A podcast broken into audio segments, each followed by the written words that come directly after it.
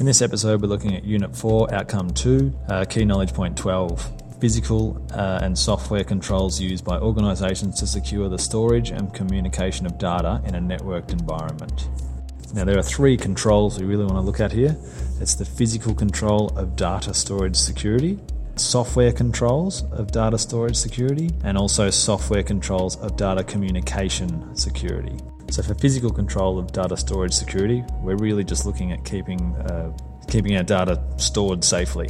So this can include physical barriers to data access, such as locked doors, having swipe card access, entry to rooms where the data is stored, PIN access, biometrics, fingerprint scanners, and ways of making sure that uh, yeah, the identity of the individuals who are supposed to access that data is known, and that those uh, people are, actually have a right to access that data. Another form of physical security includes uh, backups, which should be stored in a secure location away from the workplace or away from the other data. It's common practice to make copies of all saved data once a month, and weekly or even daily partial backups, uh, which of course can be used to restore any lost data. And the last uh, form of physical security uh, I'd want to talk about is labelling devices or storage devices. If devices are clearly tagged or labelled, identifying where they've come from, that can also be a deterrent to thieves. We're now going to look at some of the software controls of data storage security. First, we have firewalls, which can provide software security for networks from the internet. Firewalls provide a boundary around the network, stopping unauthorized access from outside of the network. Firewalls can also be considered a phys- physical security, as we can have a physical firewall hardware.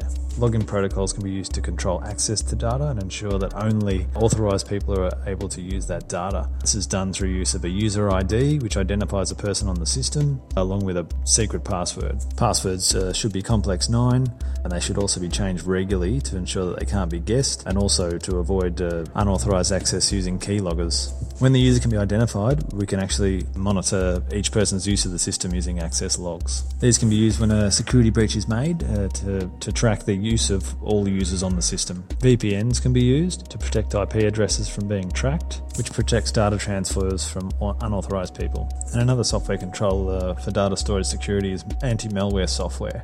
Obviously, anti-malware software uh, protects data from corruption from deliberate and malicious software. Malware ranges from viruses, worms, trojans, spyware, adware, and botnets or bots. And if you're unsure about any of the various types of malware, it's well worth having a read of Chapter eleven in the textbook, uh, Protecting the Integrity of Data. And lastly, we're going to look at software controls of data communication security. Encryption uh, involves taking the original data or message and applying an encryption key. The message would then be unreadable uh, unless a decryption is used to decrypt the data and reverse the message back to its original form.